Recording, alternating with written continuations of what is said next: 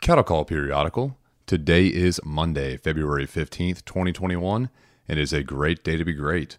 Today's Bible verse of the day is Colossians 3 2, which reads, Set your minds on things above, not on earthly things.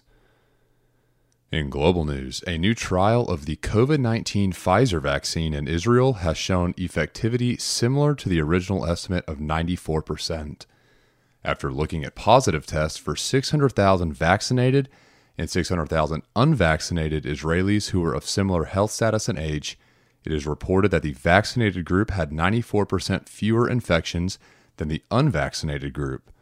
There is still uncertainty for what this means regarding transmission of the virus, and experts have also said this doesn't mean an end to lockdowns or mandates. The vaccine is also a two dosage requirement, which 25% of Israeli residents have already received.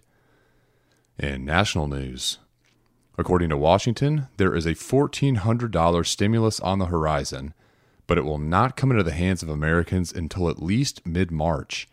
The Senate and House do not reconvene from recess until February 22nd, and the deadline for approval is March 14th. Speaker of the House Nancy Pelosi assures Americans that the relief that's including the stimulus will be passed by the end of the month. In the world of politics, former President Donald Trump is now 2 and 0 in impeachment convictions. The United States Senate acquitted Trump Saturday morning when 57 voted guilty and 43 voted not guilty. The guilty vote was 10 senators short of a conviction for an incitement of insurrection.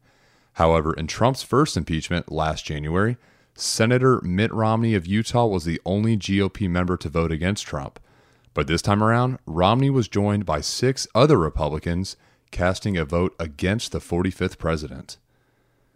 In the world of sports, the Daytona 500 has a new cup winner, and he may not have been a fan favorite, but he is a pure favorite. Michael McDowell of the number 34 Loves Mustang avoided a fiery final lap crash to sneak away and win his first race in 357 starts. Not one better took him when odds were at 100 to 1. When odds moved to 66 to 1, BetMGM took a handful of bets, with the largest being only $100.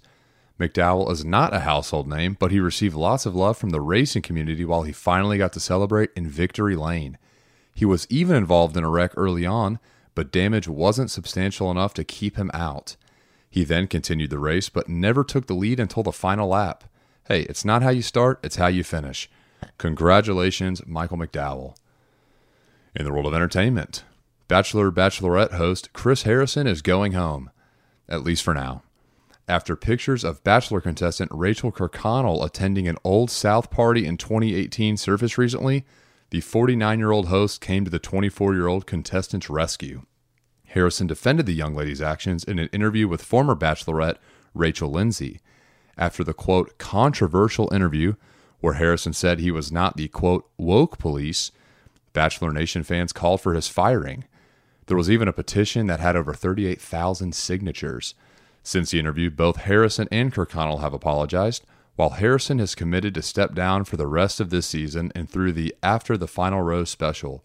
Harrison has been the host of the franchise since 2002. And today is President's Day, which is always celebrated on the third Monday of February. It was originally decided to be celebrated then because February is the birth month for half of Mount Rushmore. George Washington was born on February 22, 1732, and Abraham Lincoln was born on February 12, 1809.